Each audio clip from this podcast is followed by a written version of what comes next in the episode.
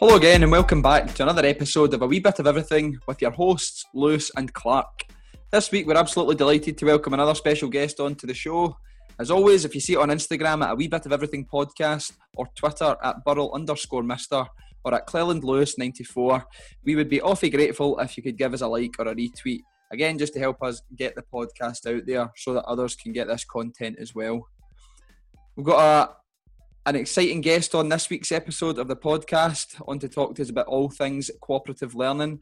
But as usual, I'll let Clark introduce the guest. So, who have we got on for us today, Mr. Burrow? Right, um, welcome to a wee bit of everything. We're w- welcoming Dr. Ash Casey from Loughborough University onto the show. He's going to talk about cooperative learning within the PE context. A wee bit about Ash before he comes on. He completed a Bachelor of Science in Sports Studies at uh, London Institute of Higher Education from 1990 to 1993.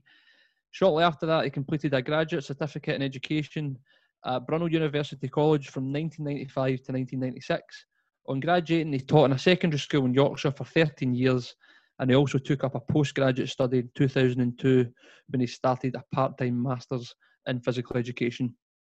Ash is currently program director of the Masters program um, for physical education. He's also very vibrant on social media, and you'll find him on Twitter at Dr. Ash Casey. He also writes and presents on a blog focused on translating research into practice. We'll hopefully hear about how he bridges the gap between research and practice today. So we're really looking forward to having him on, and I think we should just get this one started. Lewis, what do you think, young man? Absolutely, looking forward to it as much as you are, my friend. Let's get Dr. Ash Casey onto the show.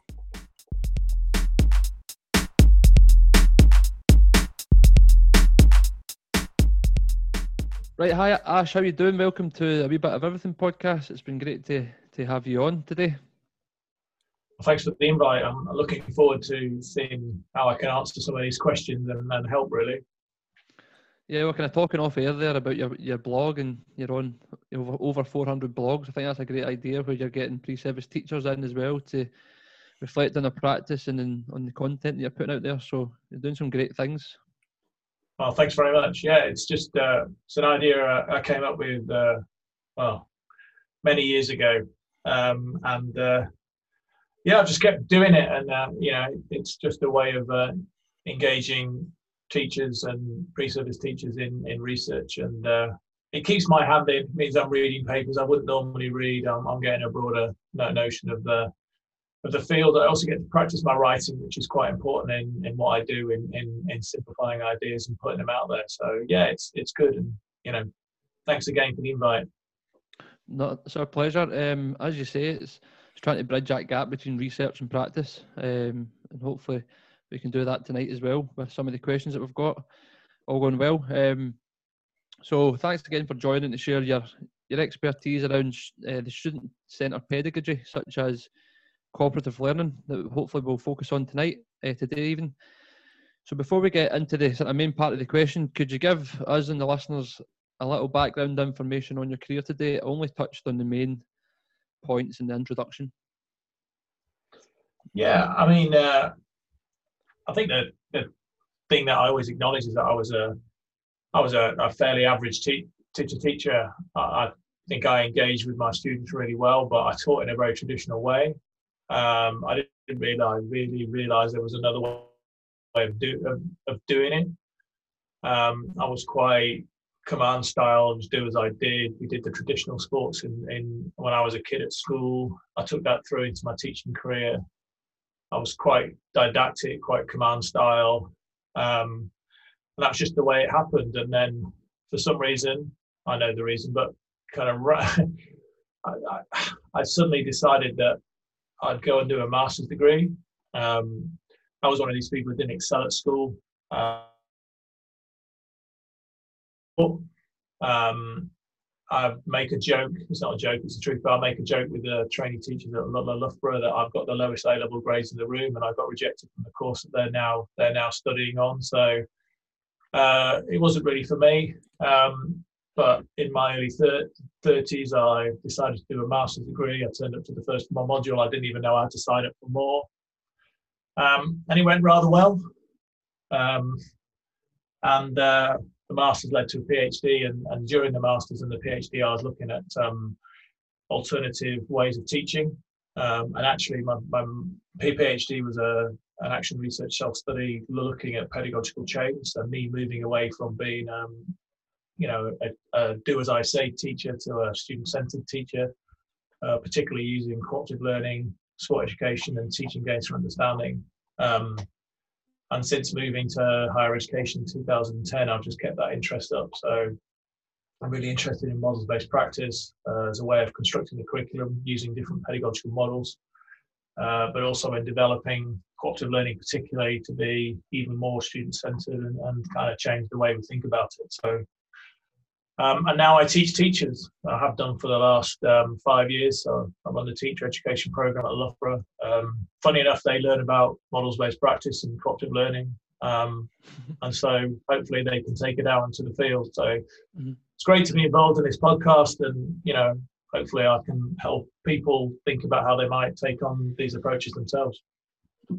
Yeah, we've um, had a lot of student teachers, um, probationers engaging in the podcast in, in recent weeks. So we're hoping that uh, continues, and I'm sure they'll take a lot from this. You, you covered a broad range there of model-based practices, uh, such as cooperative learning, teaching games for understanding, and sport education model. Can we focus maybe more on the cooperative learning for this next question? And myself and Lewis are very passionate about this model of teaching because we can see the benefits that, that um, it can bring pupils in terms of taking responsibility for their own learning um, could you maybe elaborate a bit further on the vision and principles behind high quality cooperative, cooperative learning within PE? Yeah. Um, so David Kirk and I um, recently suggested that most pedagogical models have a main idea, some critical elements, and some learning aspirations and different pedagogical approaches. So if I kind of apply that to cooperative learning, then the main idea is that that young people learn with, for, from, and there's a buy-in there as well. I think I'm a bit wrong. each other. So the idea is that they're, you know, they're learning about how to do things from each other. They're interacting with each other, and the ways that they do that are really, really important. Um, so it, it's a move away from, you know, stopping a lesson, I guess, because somebody does a really good set shot or scores a really good goal, um, to stopping a lesson because somebody looks after somebody else and, and kind of works with them and, and, helps them to develop. And in helping them to develop, they help themselves to develop. Mm-hmm. Um, and the critical elements in cooperative learning, there's there's five that have come through from um, sort of mainstream education that have been you know well embedded in in, in cooperative learning in PE, um, and they come from the work of uh, Johnson and Johnson um, the first one of those is positive interdependence. So, in order for um, young people to be working cooperatively, they need to be interdependent in a good way on one another. So, they shouldn't be able to complete a task unless other people in their group complete complete their task as well. And the idea for that is to get away from this this this stigma, I guess, that we have in group work of somebody carrying all the weight for somebody else and everybody getting the same outcome. So there should be no way really in learning of completing a task unless everybody contributes. So you get away from this notion of ghosting or social loafing where people take advantage of other people's determination to do well and get a good a good grade um, so that they basically carry others. So we, we're trying to move away from that. And in order to do that, the students need to be um, individually accountable. So there has to be a point where the individual's work and contribution is important and is valued. Um, so to the degree that they have to do it. So those two things fit together really, really well. So positive independence and individual accountability.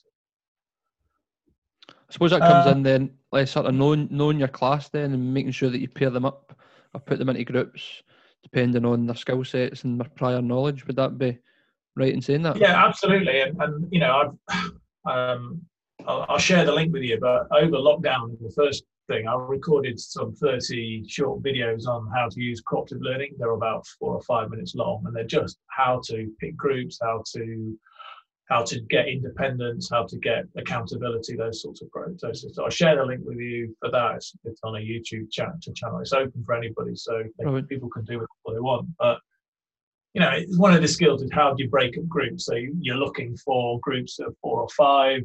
Um, you're trying to keep good friends apart actually because they can break up the group dynamics. Obviously, you're trying to keep sworn enemies apart because you know they tend to focus on um, on each other and, and, and, not getting along rather than um, you know uh, being able to focus on the task in the group. So um, it's about you know it's about how to deal with uneven numbers. It's about how to deal with you know uh, more boys and girls and and those sorts of things. So it's there you know it's not a simple process of, of literally dividing the group. You need to it's an informed decision around how to best get these in, you know, individuals to work together as a team.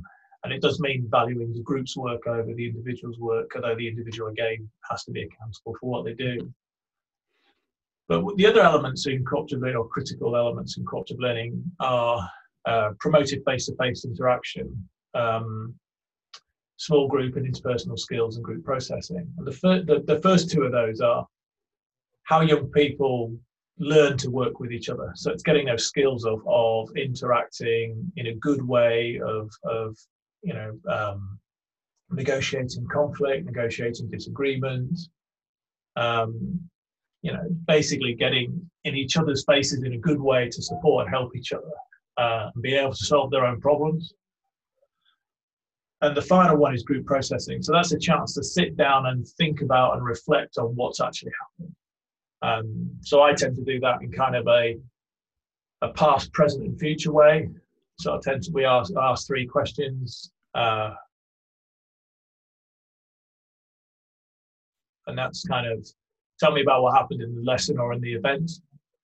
Um, so what what do you learn from that? Um, you know, how does that help you? And then now what is what do you do next to move forward to develop that process? So I found those sorts of questions work really, work really, really, really well, and just generally as a form of reflection. Mm-hmm. Use them um, on the PGC course here now uh, after lessons that, to get uh, training te- te- te- teachers to think about how the lesson went. So what happened, so what now, now, now what, but works really, really well in a cooperative learning environment as well to get the young people to think about what they need to do going forwards based upon what they've already done yeah, I really like that. Um, we're quite big on that, and the podcast is taking stuff that's actionable and strategies that you can go and implement straight away. So I'm sure that could be definitely implemented on Monday when we go back to online learning. So thanks for sharing that. Um, it was kind of coming back to me there with one of my university essays on social constructivism. Um, and who is it? Is it Vygotsky? Was it Vygotsky? Is that right? Am I saying that right?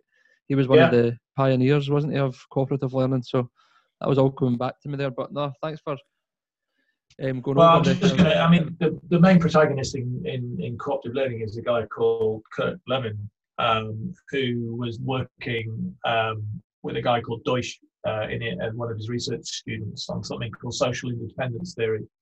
Right. So while you know um, social constructivism is kind of building on prior knowledge, this was the ways in which people can be interdependent, and you can be positively independent, mutually neutrally dependent, or negatively dependent. Um, and what we're looking for really in cooperative learning is that positive interdependence, so that um, that's what is valued in, in, in, this space. So you know that's that's a real you know the really at the heart of what, what it is. And interestingly, well, interesting to me as a researcher, um, Lewin was also one of the first person people to coin the phrase action research, so he sits quite squarely within that. Uh, but then some of the work of John Dewey as well around experiential learning is also relevant, um, you know, as a theoretical background. But no, the idea is that we want kids to work with each other, help each other, and and see everybody's success as being meaningful to them and, and their own success. So, in terms of them taking control of their own learning, and making sure they work well with others has been the sort of key aspect elements of this.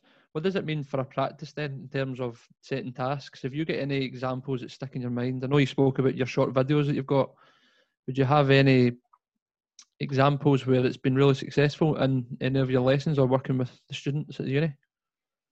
Yeah, I, I actually find that the I found that the best way of learning and teaching, the way I teach cooperative learning, is through something called Jigsaw because Jigsaw to me is a really good way of of um, getting hold of all the five elements. Um, there have been lots of examples of people using this. um, in PE.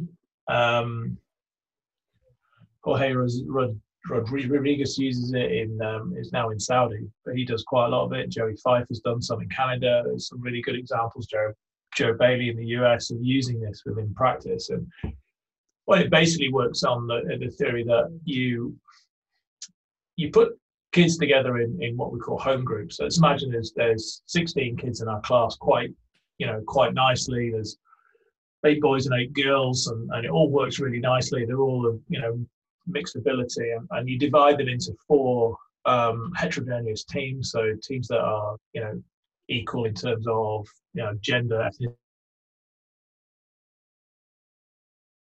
in the case of in this one.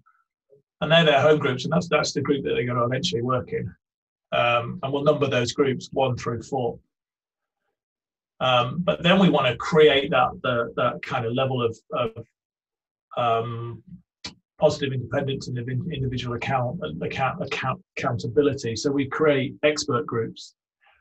So each of those groups then gets subdivided into student A, B, C, D, uh, and that happens in all the groups. And then all the A's go and stand together, and all the B's go and stand together, the C's and the D's. Right. Now you've got four new groups, and those four new groups are called expert groups. And it's got one member of each of the home groups in that um, mm-hmm. in that group. Um, and an example from my own classroom using that is we then went on to make um, a gymnastics routine. So each of those four groups working in, in different areas had to create um, an 8 to 12 movement routine, um, which was individual to them. One group had a bench, one group had a box, one group had just mats, and another group had ropes. And they had to make some form of routine around that piece of equipment. Uh, after two or three le- lessons of making this routine, they then go back to their home groups and one person understands the rope routine, one person understands the bench routine, and they have to teach everybody else in their group. So they're positive interdependents because they have to rely on the other people within that group, and they're individually accountable because they have to take that knowledge with them to teach to the rest of the group. Then they teach, then they teach the, the routine, and we put it together. So then they have to eventually perform the routine. So it goes group one, no, sorry, expertise A, B, C, and D. So you get a long routine, and they should all be identical, but they won't be obviously because kids will make adaptations, and they're encouraged to with young people who can't manage the skills in the way that they define them, or indeed with, with individuals who can do more. So as long as it's along the same thing, they can do more. I asked the experts to grade that. So the experts, so the A's who are responsible for the bench would grade that aspect of the, the routine to help me to understand how, how that worked. Now, within that, they're engaging in group processing, and reflecting on what they've done. They're engaging in, in, in promoted face-to-face interaction and, um, and small group and interpersonal skills to learn how to, to, to, not only to develop the routine, but then to teach the routine to other people there's always a uh, you know a, a, phone a friend option. So if one one expert was away or one expert found it quite difficult to teach, they could call another expert across in the group to help them with a certain move or whatever. And that was that has proven to be a really good way of of, te- of teaching um, cooperative learning generally in terms of understanding you know the five critical elements, but also you know allowing the kids to live the curriculum in that sort of way to understand how the, the approach mm-hmm. works. Um, and I've used Jigsaw in, in multiple ways. to do it, develop tag games.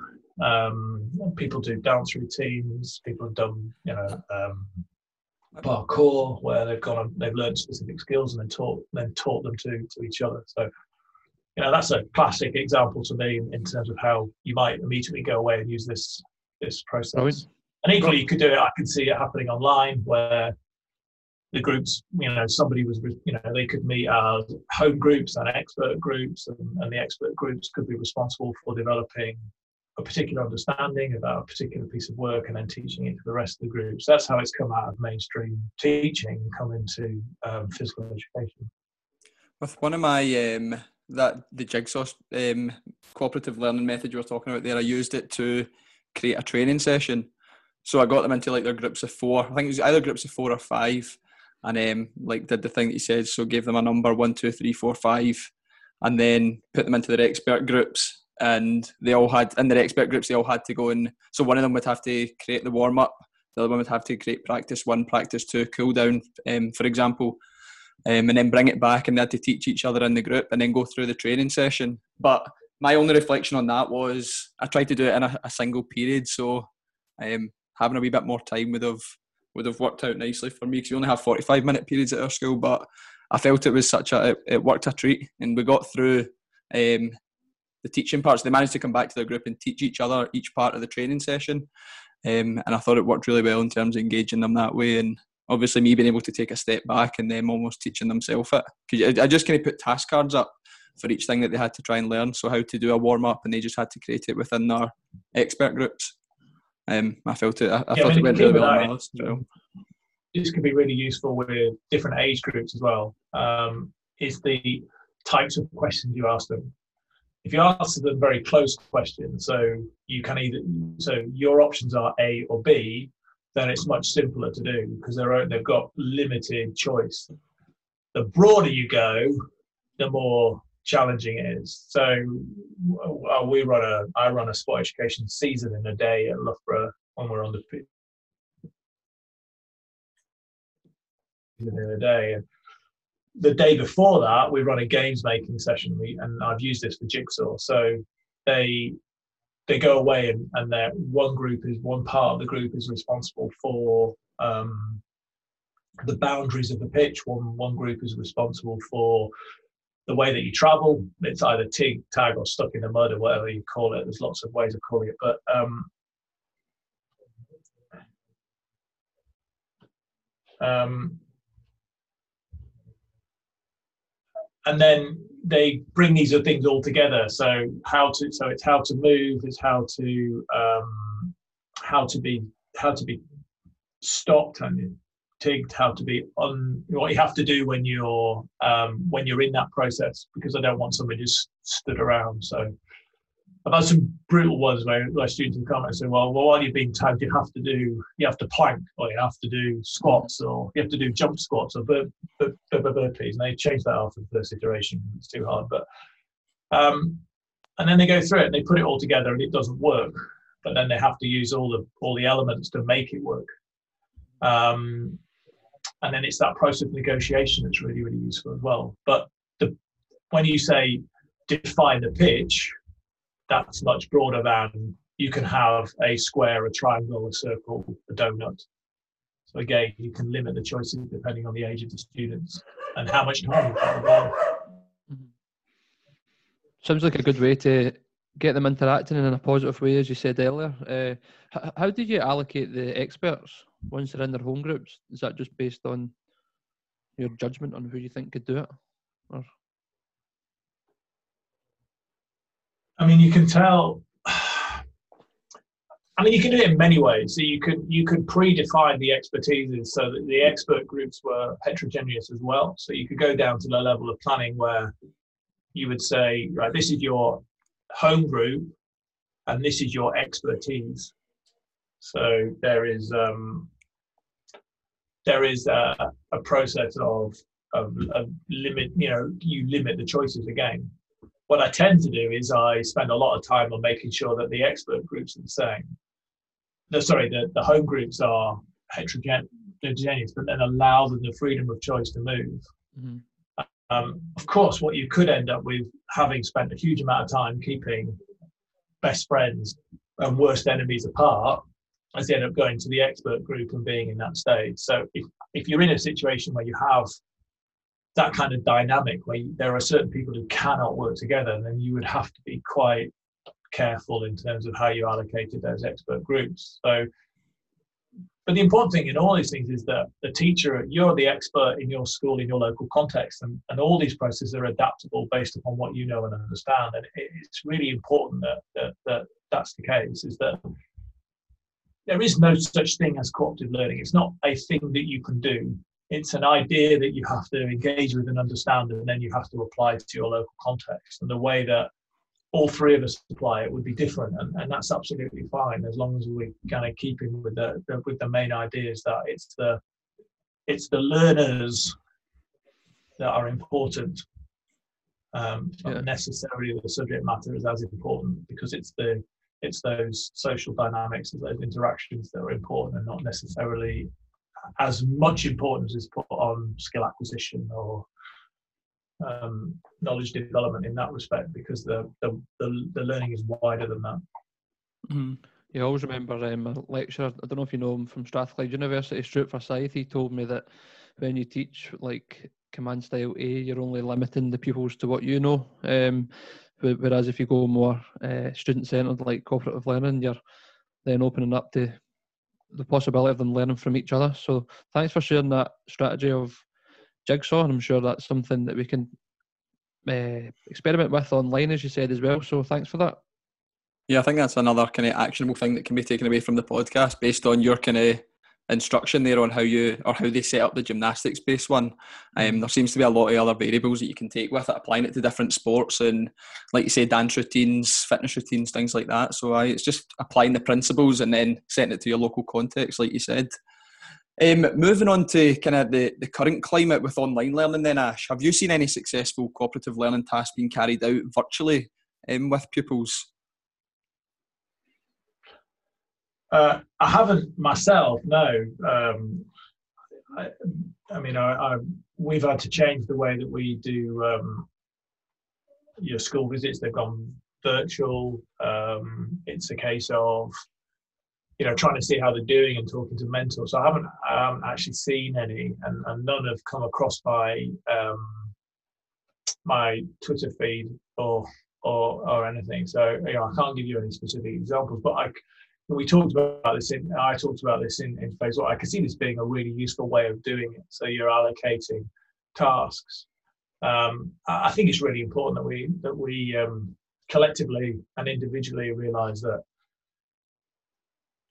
physical education is not necessarily physical activity.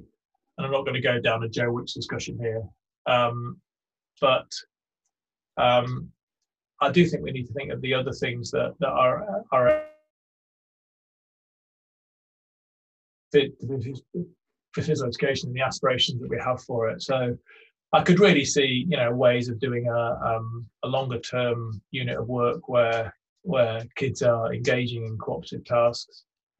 Um, I mean, I've just started, so we. Uh, I don't know if this will come out before we start te- we start teaching again, but I'm going to do some work with the Loughborough students uh, online. Uh, they're going to do some games making um, when I'm going to ask them to use some what we call self-made materials. So get some recycling, have a look at plastic bottles and uh, milk jugs and and, and uh, Amazon delivery boxes, which I'm sure they've had plentiful of over lockdown, and see if they can turn That's it great into equipment.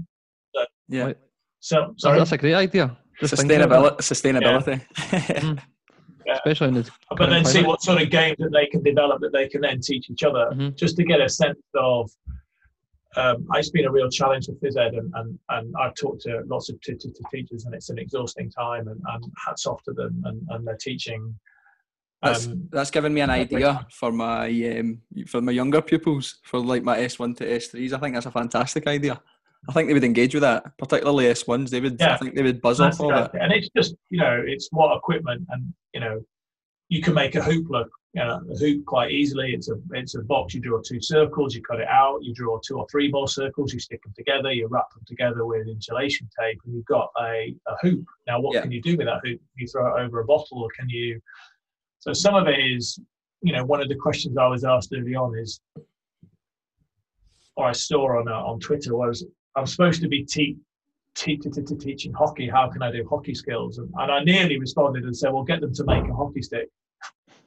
Um, but you could make you could make a one-handed hockey stick from cardboard strapped together, and you could, if you really wanted to, you could learn some of those skills. Yeah, So you're actually looking at the manipulation and, and, and those sorts of attributes. But I could see that being quite good as a cooperative learning task. So um, uh, one I one of the, the kind of um, structures of cooperative learning I use all the time is something called I think we think. Right. And the idea of I think we think is it allows time for individuals to give a response. If I set a task and say, right, you've got 10 minutes to come up with a design for uh, a one handed hockey stick, they go away and they, they come up with their idea and then bring the group together and say, right, just you've got to present your idea to the rest of the group. Right. Okay, so which is the best idea?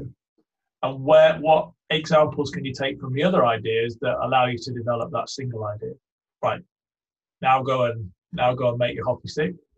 Um, okay, now go and develop a game to play with the hockey stick. And I think requires, so if we did an I think, all three of us would go away and come up with a solution.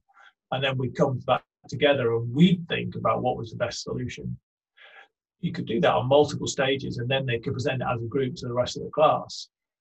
So there's an example of off the cuff slightly of, of how you might develop um, a cooperative learning unit that also uses self-made materials and requires the students to be positive, independent, and individually account, accountable. So if I go away for 10 minutes but don't come back with a design, um, then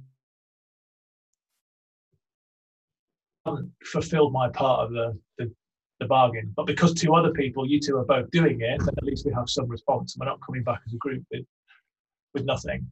Mm-hmm. Now, as a teacher, I could provide designs as well, which I could provide to groups who couldn't think or designs to groups who, who didn't do particularly well. So I'm still scaffolding and supporting their learning. Yeah, I think um, that's also a very, very inclusive idea as well. Like everybody can get involved in that because you don't need any fancy equipment or anything. I think that's a really fantastic idea, um, and that's aye, that's food for thought for sure. And it's also about, I think it's also teaching them other things like um, there's always a way around about something. Like it's just being super adaptable in the, the current climate that we're in as well. Like you don't need all this fancy equipment. Like I've seen people doing all these. Absolutely. I mean, you can make a you can make a badminton racket with you know you make it you know to reinforce it, and you can put a plastic bag in the space. Mm-hmm. Um, you can put a balaclava or a, a, hat or a pair of tights or something, and you create that kind of surface that's like slight, slightly springy. So you're not going to yeah. stick uh, anything through through a window. You can create yeah. a shuttlecock by rolling up a series of balls and then attaching another bag to it. It will actually will fly really well. So you've yeah. got your self-made materials, which become part of the lesson. Yeah, I don't advise doing the, the keepy uppy challenge with a, a, toilet roll. I took my, my bedroom light out with it my first attempt. So uh, that seems a bit more uh, house friendly. I suppose that's good. Yeah. It's good that it's teaching them to be resourceful, isn't it, and make the most of what's around about them. Great. Absolutely. Right. So, Ash, cooperative learning or learning any new sort of teaching method or trying something different with your practice can be quite daunting for some people because uh, uh, maybe passing over the control to the lesson to the pupils. What or how do you think we can break down the barriers so more teachers can engage in this type of pedagogical model? Yeah, I think there's a there's an assumption that if I change the way that I teach, I have to take I have to do that. It's like the full Monty. I have to do absolutely everything. It's an all or nothing move. And then it becomes quite daunting because you feel quite exposed. You're a beginner again. You're uncertain about how it works. But you don't you don't learn a language that way. And I use that um, that really importantly. I coined a phrase in my PhD called pedagogical fluency. Um, and this came from a conversation with a with a, a friend of mine who was a French teacher. teacher. She was a French national. Uh, her English was flawless. Um, and I said to her one day, "When did you realise that you were fluent in French?" And she said, "When I started." Sorry, she knew she was fluent in French for ages. But fluent in um, in um, in um, in English. She said, "When I started to think in English." And I applied that same premise to pedagogical models or, or different approaches. So when did I know to think in cooperative learning? Well, how did I start? Well, I started with kind of command style. I made worksheets. I made sure I laid down everything I wanted them to do. And then I transferred that into the lesson. And over time, I didn't need that scaffolding because I could think in that way. But that scaffolding was really, really important in the first instance. Um, and I think it's really important with this that you maybe buy off, bite off a couple of right. I want the kids to be positively interdependent, and that's what I'm going to focus on, and I'm going to really try to get that in my lesson. So I'm going to take a little step forwards now. So I'm beginning to adopt some of the model, and then over time you can begin to uh, adapt more elements of it to kind of bring that together. But it's really important. I mean, I've just I wrote this in in the blog I wrote today. Actually, is that when we're learning to teach in a new way, kids are learning to learn in a new way. And it's really important that we remember that and we help them to understand how the lesson works and what it is that they have to do. Because they know how to learn in school at the moment. Um, and it tends to be they sit in rows and they answer questions. At the moment, they know how to learn because they, they listen to a, a pre-recorded PowerPoint or they they sit in a live lesson. They don't turn the cameras on and they don't answer any questions. Um, so, and that's a challenge. So, but they know how to learn. When you change that dynamic, it becomes quite difficult. And I suggest that's some of the reasons why kids haven't turned on cameras. Not the only reason, but it might be part of the reason. It's very new to them. They don't know how to learn in this space. They're quite vulnerable. And when you're changing the way that you teach, they're quite vulnerable as well. So you're vulnerable and they're vulnerable. Everyone's feeling you know, a little bit timid. So you go back to how it always went. But if it's a good idea, you need to persevere with it. So that's kind of the it's that it's that process of gradual change. That's been kind of yeah, one of the common things as well. Oh, sorry. On you go. Sorry.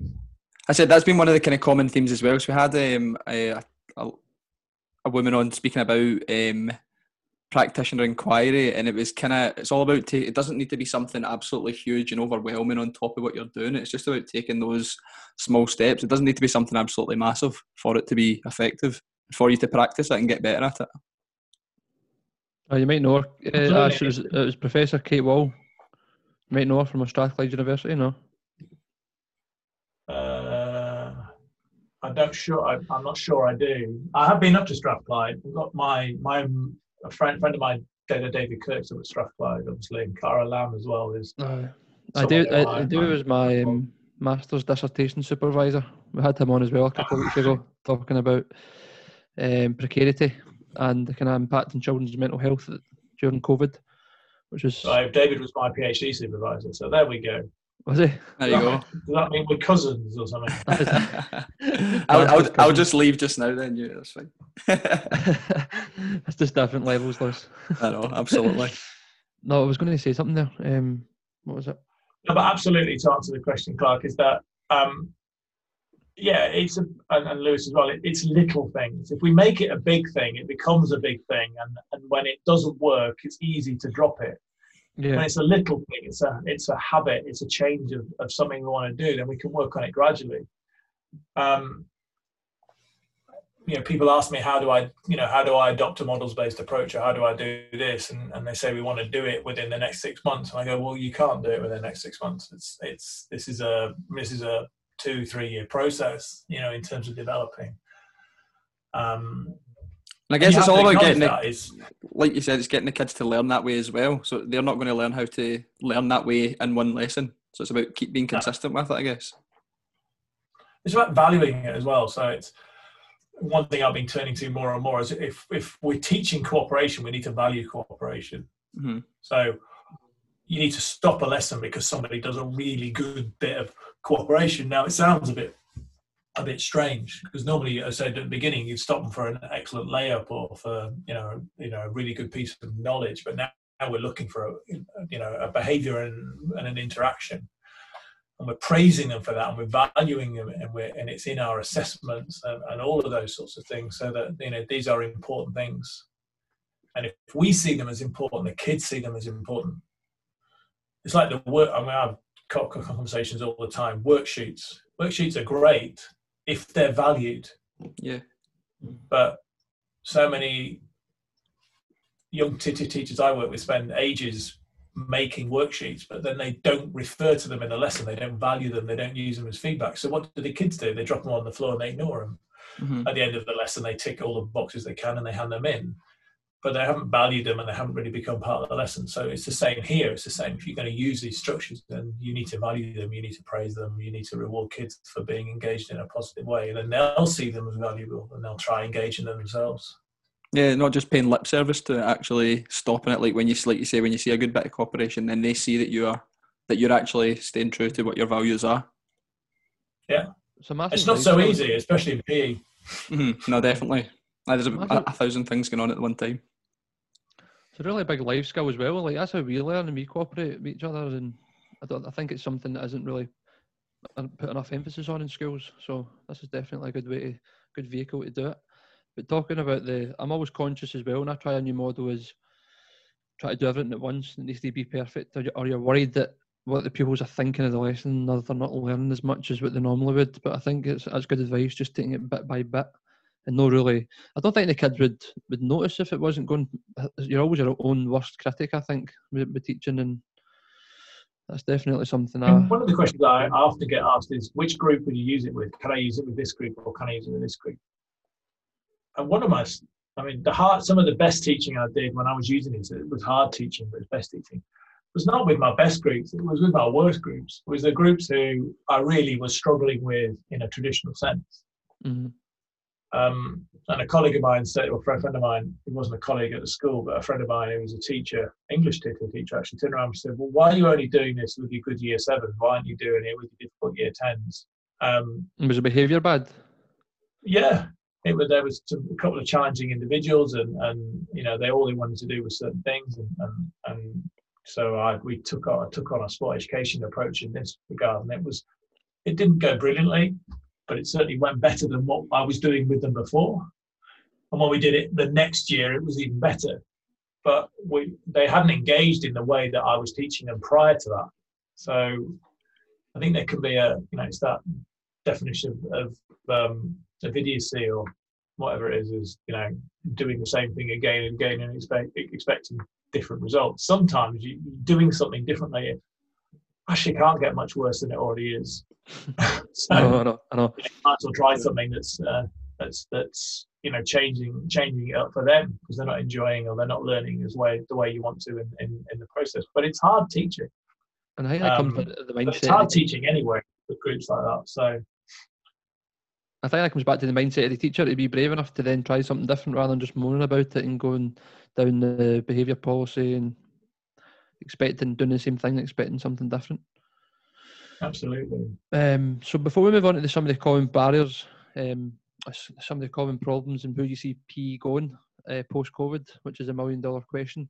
In terms of the listeners listening in just now who are engaging in online learning, I know you didn't see any successful examples, but would you say there's still a place for cooperative learning on an, in an online platform? Because I know I'm thinking myself like breakout rooms could be an option, but I don't know if that would work with uh, secondary school pupils. I know it mi- might be better with university students, but just to get your thoughts on that.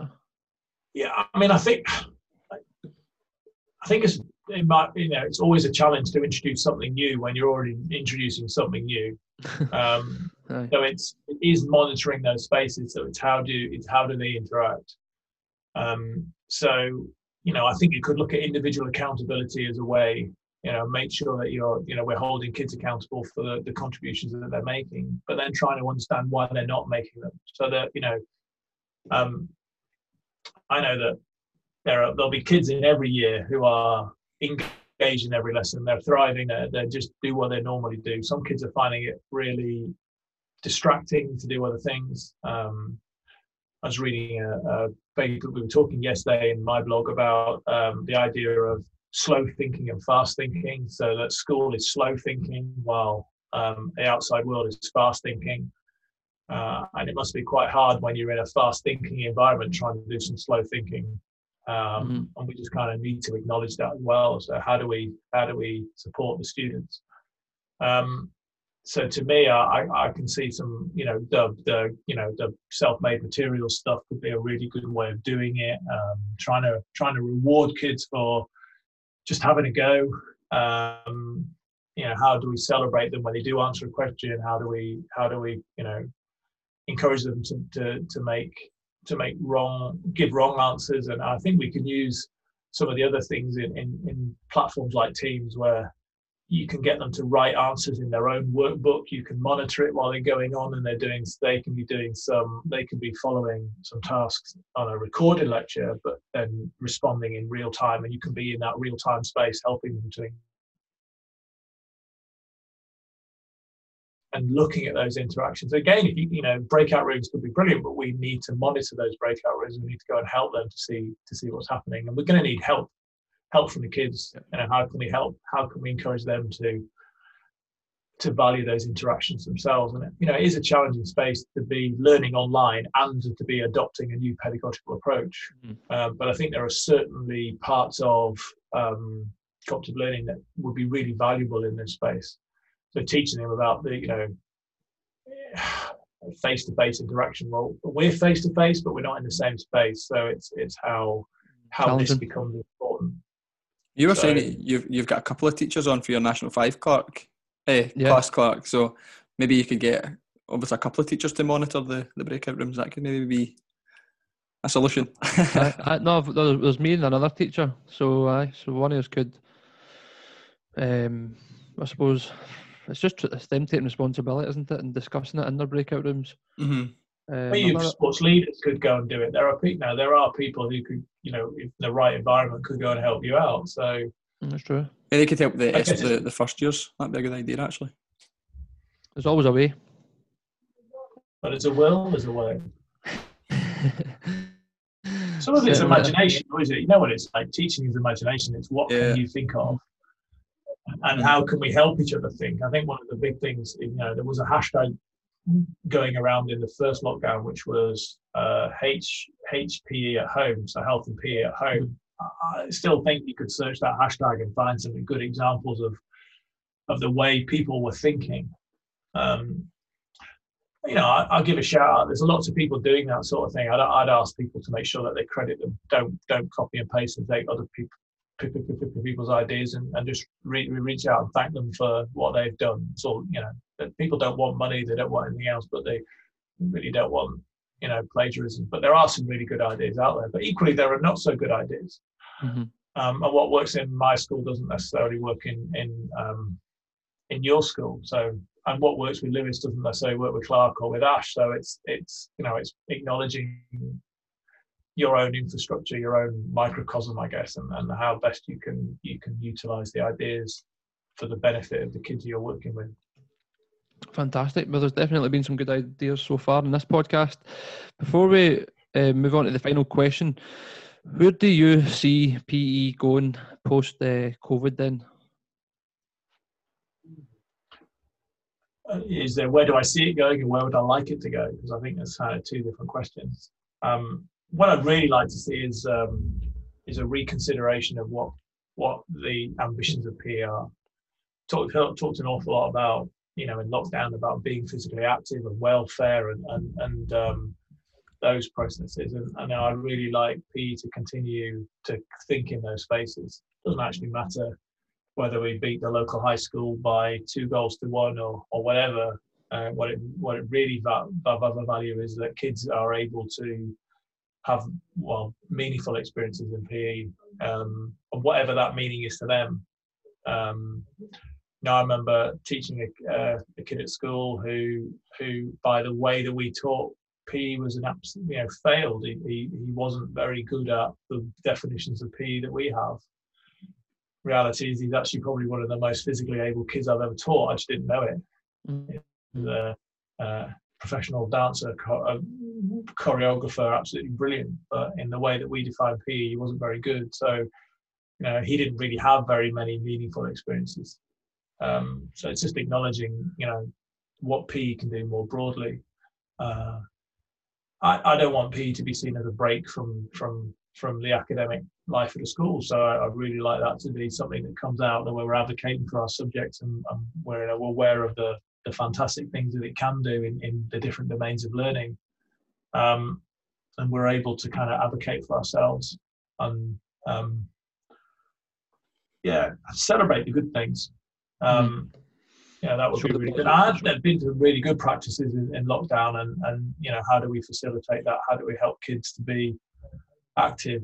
Um, I argued recently in a in a my own podcast that uh, you know P the ultimate aim of P is homework. That actually what we want is for young people to be working in working physically at home. So while we might not set homework, we do want them to be active outside of school. So um, and that's what I guess the whole of lockdown's been about is how do we get them to value physical activity and, and movement and, and, and you know well-being in in a time where they're in smaller spaces and if we could take that out that would be an extract that we're still able to encourage kids to value it in that way then i think it would be brilliant mm-hmm. i think it's a huge opportunity just now because there's so much screen time and sitting about and no interaction with their friends well face to face that that walk or run during school time or at the end of the day can really i'm sure there will be experiencing the benefits right. it can have health and well-being and ours as well aye. like i just went a run before this podcast because i had to have a break. I've got we'll be going in the in, i'm in the garage after this and my wife and i'll be doing yoga which we've been doing um, since last march on and off. But you know just trying to think about the different spaces and what we can do. And i think some of the problems we need to help kids to imagine what they can do because again it's that notion what what can you do in your own home? And how can you continue to do that? How can you reimagine the space that is your bedroom or the garage or the garden into a space where you can be physically active. I was in um, i was in the school yesterday sorry clark for doing my because we were rotated in to go in. Our department had to go in for a couple of days this week. Um, and we got the, the kids to do there was a, a live webinar not a live webinar it was like a live session. We got emailed out to break you from the screen. I did it with the kids and it was some tai chi. It was literally like uh, it was 10 minutes but it was just good to get the body moving and breathing. in. yeah I'll, I'll show you later uh, it was pretty straightforward but it wasn't it? I thought it was going to be more kind of martial art type moves but some, was, similar, similar to yoga aye aye not as hard it wasn't as hard as yoga you do yoga with Adriene every uh, she's brilliant. Yoga with yeah. Adriene. We're doing the, the 30 day journey at the moment, the breathe. So yeah. day 20. I well done, you're nearly there. Yeah, Cassie, uh, my girlfriend's mum's doing that as well, the 30 days. And she, she's actually bought the, the attire. So she's got the vest top that says breathe on it, yoga with Adriene. oh, we've not got that. Still time. Still time, exactly. Um, it sounds as if a lot, a lot of what you've been saying, Ash, is, is down to creativity from teachers and from, from pupils um, and try to make the most of what we've got around about us throughout this podcast. So I've definitely, uh, t- I will definitely take that away and uh, encourage my pupils to be as creative as possible. So, lastly, then, in your opinion, Ash, what makes a high quality teacher in this current climate that we find ourselves in? to me, it's reflectivity. It's it's the, the willingness to be honest.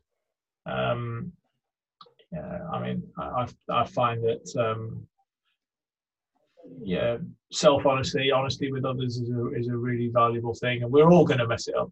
We'll be dishonest with ourselves. We'll we'll be dishonest with other people, and um, you know, we'll make excuses and and but then it's acknowledging when it is actually a reason and not an excuse, and, and looking after ourselves. So um, you know, teachers work very, very hard. They're in really difficult positions. They're in a really difficult position now, and it's it's being realistic.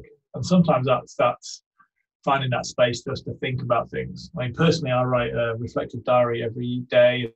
For ten years, and and um, you know, it's something that is part of my I've managed to get as part of my habits. Um, but you know, you can reflect in in a in physical activity. You can think about what you're doing, uh, and I think it's an acknowledgement that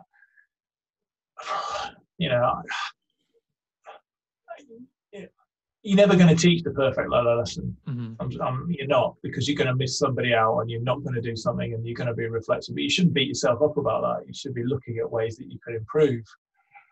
But what physical education meant when I was at school in, you know, decades ago, 1980s, is very is different to what it means now. That you know the, the process that we can go through, what I know, what the kids understand, what's happening. It's a different world. Um, but reflecting on that and understanding it. So you know, to me, that's that's the key ingredient. In, group, group ingredient.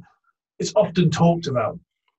You know, it's part of the teaching standards in England. You know, you know, you must be, you, you must be a reflective practitioner. But mm. you know, I think there's, there's more than thinking about your teaching. It's a thinking about the impact of your teaching and the, the, the young people who are involved. And I think it's acknowledgement that what you teach one year seven class. Um, I'm sorry, I don't know the, the, the Scottish equivalent. I think it's S1 or S2. S1 or S2, yeah, I'm miles off. S6 or 6 form. Um, but it's one class is not that last decades, well, at least mm. years. Um, and what we taught, taught last year, we teach this year, and is that is that the way it should be? And maybe it is, maybe it is because you know your schools and you know your kids, but it's reflecting on on all sorts of aspects in the way that we we develop. Um, so yeah, that would be to me the key ingredient. I mean, there's lots of other things, mm-hmm. you know, personal interrelationship, kids, how you deal with kids, how you respond to kids. Some people are loud, some people are quiet. It's, there's no, it's acknowledging that there is no one way of teaching. We don't need stereotypes. Yeah. We don't need, uh, you know, this is a way. You know, the loud shouting man or the, you know, loud shouting woman or whatever. We need people who deal with things in different ways. And we don't need mini me's or mini yous. We need us's and them's and, and we need to blend them together, I guess. So love that. That would be some, some good points here. Um, be yourself, be reflective and be honest and true to yourself. Thanks very much, Ash. That was really insightful and informative there. Um, really enjoyed that. Uh, just before we move on to the quick fire round that Lewis will take you through, where can the listeners find you um, find your blog and your social media? Yeah, well, my uh, my social media is uh, Dr. Ash Casey or Drash Casey, as my wife likes to call me. Um, um, and that's happened to be that I came onto social media in February 2010, having got my PhD in January 2010. There was no way I wasn't going to stick doctor in front of everything. So that's why I have Drash. Um, um, the PEPRN, which is P E P R N, uh, blog and podcast. Um, www.peprn.com is the blog. You do a search for PEPRN as a pod, pod, pod, podcast, then you'll find it. it's on Anchor, but it's available on Spotify. Um, so yeah, so that's where I am. Brilliant. Right, so at the end of every podcast, then Ash, I know I'm kind of conscious of the time here. Um, we've got a, a, quick fire round of three questions that we ask all our guests. Yes, just for a wee bit of fun. So, number one, if you could have a giant billboard in your hometown, what would it say on it? Be active. Be active. Love it. Short and sharp. What people or books have had the greatest influence on your life? If you could choose a couple. Um, the subtle art of not giving a F U C K um, is one of them. I really found that book really interesting um, um, in terms of thinking about what to bother about.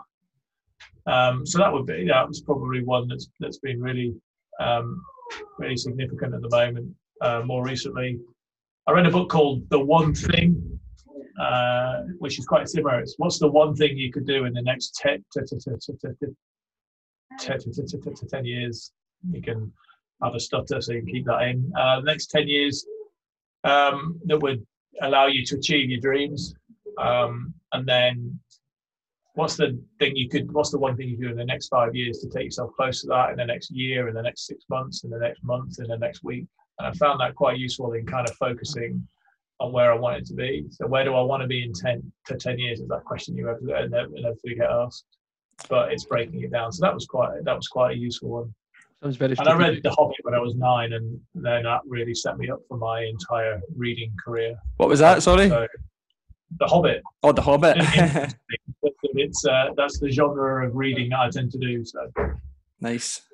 Right, now that seems like uh, two really interesting books there that you spoke about. Kind of would that be the kind of self help category then for the is it the yeah? The, or business. Uh, the one thing's a bit businessy, but I think, I think that but they're they're inspiring those kind of books though, and I think there's always little nuggets of information that you can take and apply it to your own life, and it doesn't always necessarily need to be in your work. It can be in your personal life or absolutely um, yeah. like your your fitness or anything like that. So I think it's um I find those books really inspiring as well. So thanks for sharing that.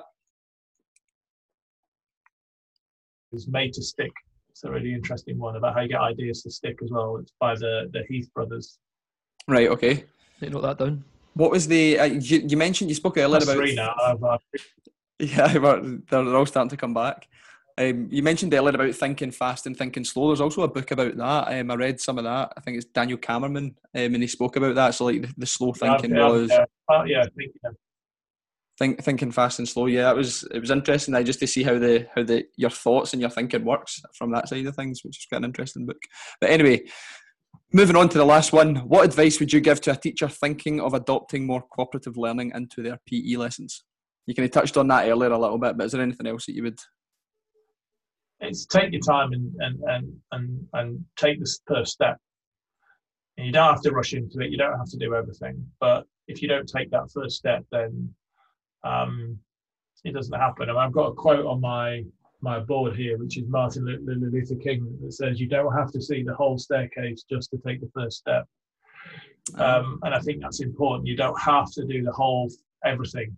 You can do something to make that change, and you know, choose what you want to do and do it um, and then reflect on it and, and do it again. Uh, you know, habits come from doing. You're not going to learn to do cooperative learning if you do it once or twice in the space of a week. We all know, you know, it doesn't work. So you've got to do it mul- multiple times. I mean, I think that leaves us with an absolutely fantastic piece of advice in. Um, if anybody's looking to adopt a more kind of cooperative learning approach to their own teaching. So thanks for that. And thanks again for agreeing to do this with us today, Ash. It's been an absolute pleasure. I've taken a lot from it. And we're just both really grateful that you've given some of your time up for us today.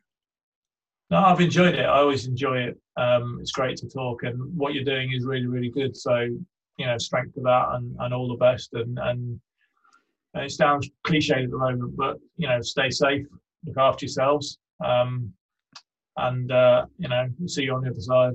Yeah, thanks for your Pleasure. kind words, Ash. Um, appreciate your time tonight. Um, nice meeting you, and hopefully catch up in person the next time. Absolutely. Well, that brings us to another episode of the podcast this week. This week we've got um, Dr. Ash Casey on talking us to us about all things cooperative learning.